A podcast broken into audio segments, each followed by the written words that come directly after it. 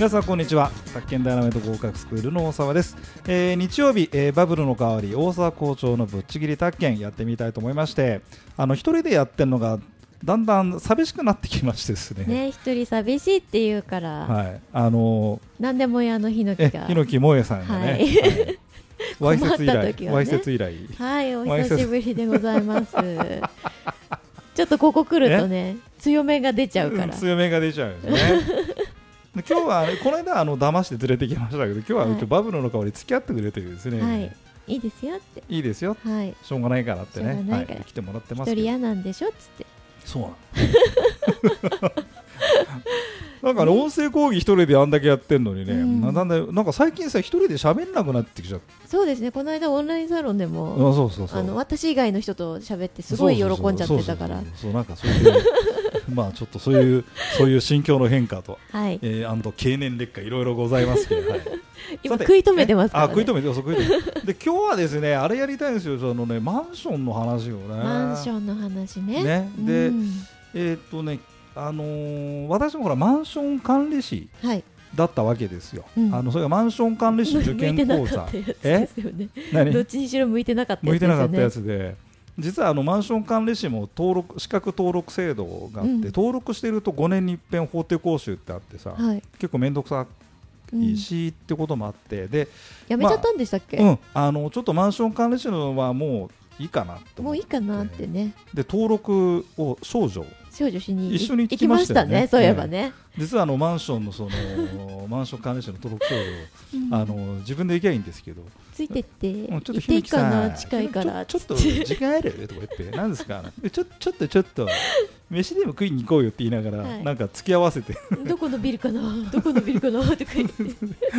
おまけのやる手に住所が分かんねえって言っておいひのきちょっとスマホで調べてなんか案内してくれよね。あどうもその説はお世話になりました、ね、あのマンションなんですけどね、はい、実はね、あのー、快適なマンションライフのためにっていうですね、これは新宿区かな、うん、の高校がありましたね、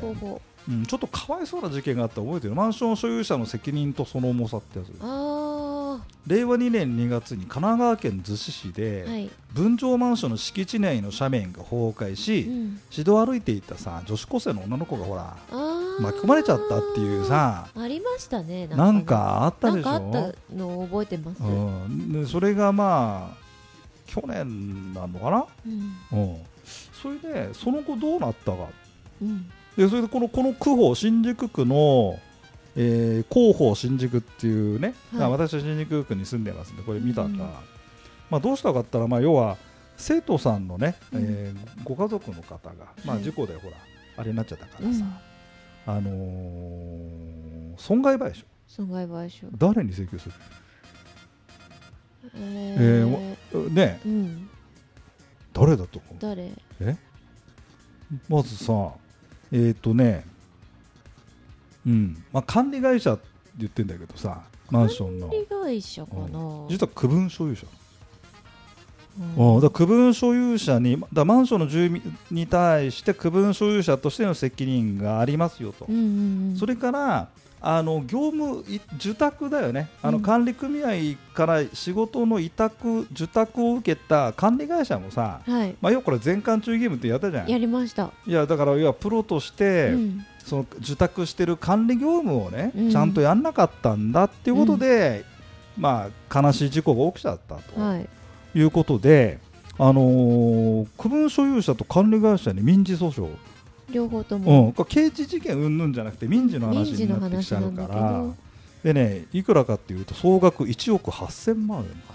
損害賠償というふうにしまし提訴しましたと、えー、補修工事の費用負担、裁判への対応、損害賠償に対する対応など改めて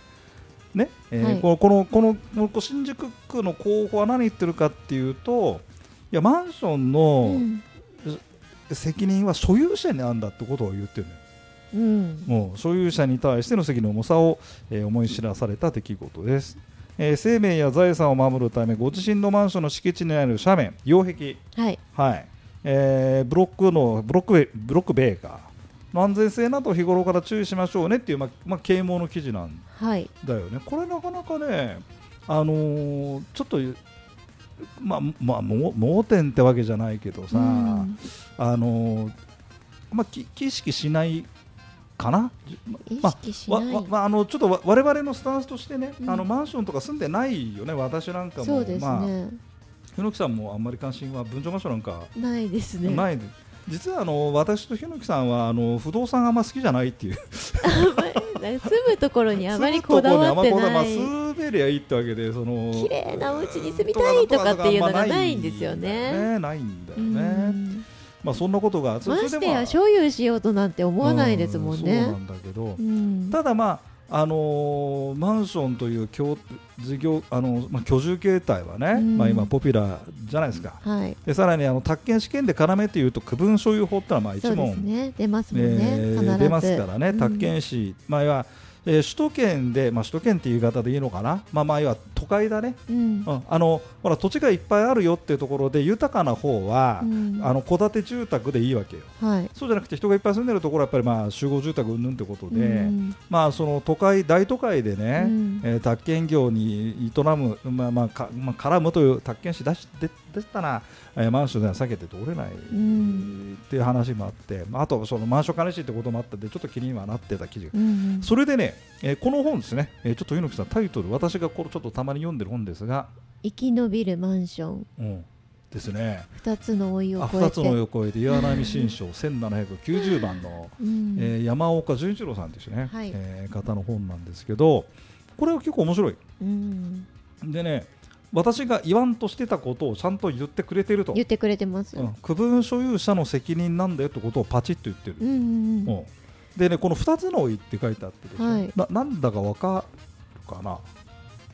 マ ン, ちょっと分かるマンション自体のと、うん、そうそうそうまず建物人ですか。そう、当たり当たり建物の老朽化と住民の高齢化、えー、が行く末がどうなっちゃうんでしょうかと、うん、でにせんじゅうはちねん現在あのね最新のマンションの情報がにせんじゅうはちねんごねんに一遍なのよ。うーんあーそうか、うん、ごねんに一遍だから次は、ねえー、とにせんにじゅう何年かな、うん、で今ちょうどにせんにじゅういちねんだから、うん過渡期なんだけども、にせんじゅうはちねん現在全国のマンション戸数が約ろっぴゃくごじゅうごまんこ、約せんごひゃくにじゅうごまんにん、約だから日本の人口のいちわり、うん、住んでます。で築後さんじゅうねん超が約せんきゅうひゃく、あ、ひゃくきゅうじゅうはちまんこでさんわりだって。へー。で築よんじゅうねんになっちゃうとはちじゅういちまんこうんぬんってあって、それでねその、まあ、今, 今マンションの維持、維持管理って話したじゃない、うんで宅建でも出てきたけどさ、はい、修繕積立金、はい、やたら安いところ怪しいぞとかいう話とかしてましたね。私も言ってましたね。ちょっと心が痛い事件が、うん、あの事件がないやあの案件があったんですけど、おかしいよなって。これにも書いてあったけど、うん、修繕積立金せんえんに値下げしちゃったマンションが、うん、結局管理崩壊しちゃった。大変ですね。でもね、ね住民は無関心だからさ、うん、安きゃいいっていう、うん、その先を説明してない。ないで住塾の説明も宅建士がやれって言うんだけど、その修繕積立金の額がいくらで滞納があるかどうかだけで、うん、そもそも修繕積立金が足らないとどうなるって話はしない。あ確かにそうですね。しない、うんうんでまあ、マンションの販売業者の宅建士なんかなおさらしたくないよね、うん買わないってことになっちゃうけども、いやほらそんな大変なんですかみたいな。それでねあそれでそれでちょっと話戻すと、はい、修繕積立金が不足するマンションがなんと さんじゅうごパーセント だったよ。へだから中古でマンションを買うときに、うん、いやあの授業でも言ったかな、ほら大事なのは修繕積立金があるかどうかだ。それ聞きましたよ、うんうん、だからそこをあのちょっと気にした方が皆さんいいんですよね、うんえー、それでねまあ、老朽化への対策が急がれるのにも先立つものが足りず劣化が進んじゃう、うん、でそうすると人がどんどんいなくなっていっちゃうんだよね。そうですね。さらにそうすると、うん、あれなんだって終点足りない足りなく、うん、どんどんどんどん足りなくなっちゃうっていうことをちょっとなんとかしたらいいんじゃないでしょうか。でね、あのー、でそもそもこの方がおっしゃってることなんですけどね、はいあのこれはまあ僕もそう思ってたんだけど、マンションは区分所有者で作る管理組合が維持管理の主体です、うん、で好き嫌いにもかかわらず、えー、全員が構成員になりますよと、はいえー、ところが多数の住民の方がね、うんえーまあ、管理組合の活動、うんえー、維持修繕全く、はい、全くじゃない関心がありませんということになっちゃって、うん、そこのところをどうする。それでねあのこれねやっぱりねたあの業界自体の問題もあって、はい、言わないんだよね買う人に言わないだから管理組合のが管理の主体で修繕積立金とかそういう責任はあるんですよとかって聞かないじゃない、うん、言わない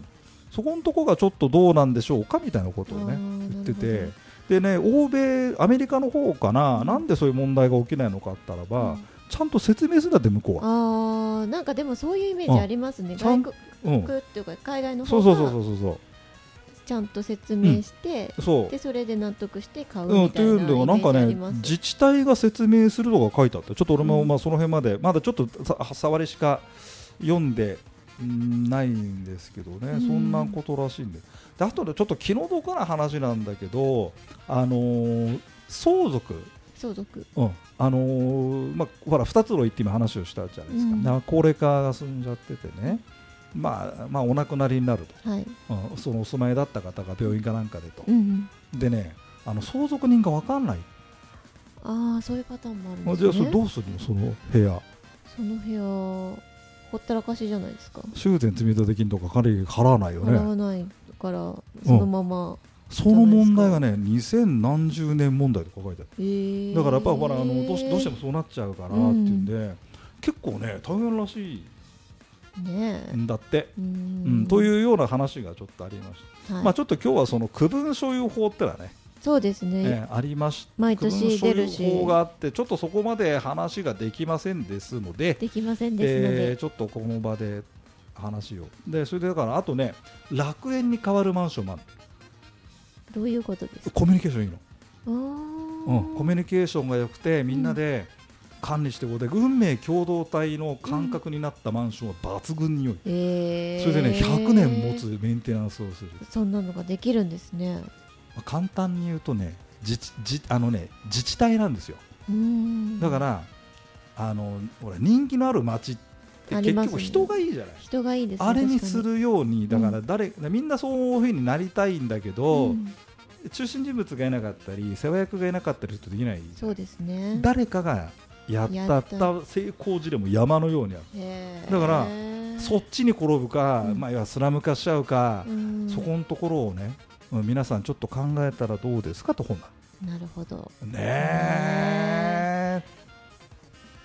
ねえということで、はいえー、マンション一つでも全然ねまあそんな話でしたけどね、うん、一応まあ今回はバブルの香りバブルっぽくね話なんだけどまあ一応バブルと管理なんて全く合わないんですけど一応そういうまたあれかと思いましたまたわいせつ系かと思ったわいせつ系でもいいんだけどね、私を呼ぶってことはあそうそうで、ね、違いましたいやお父さんに聞かせるってことですけどちょっとこういう真面目なトーンであということでございましてまた来週、はい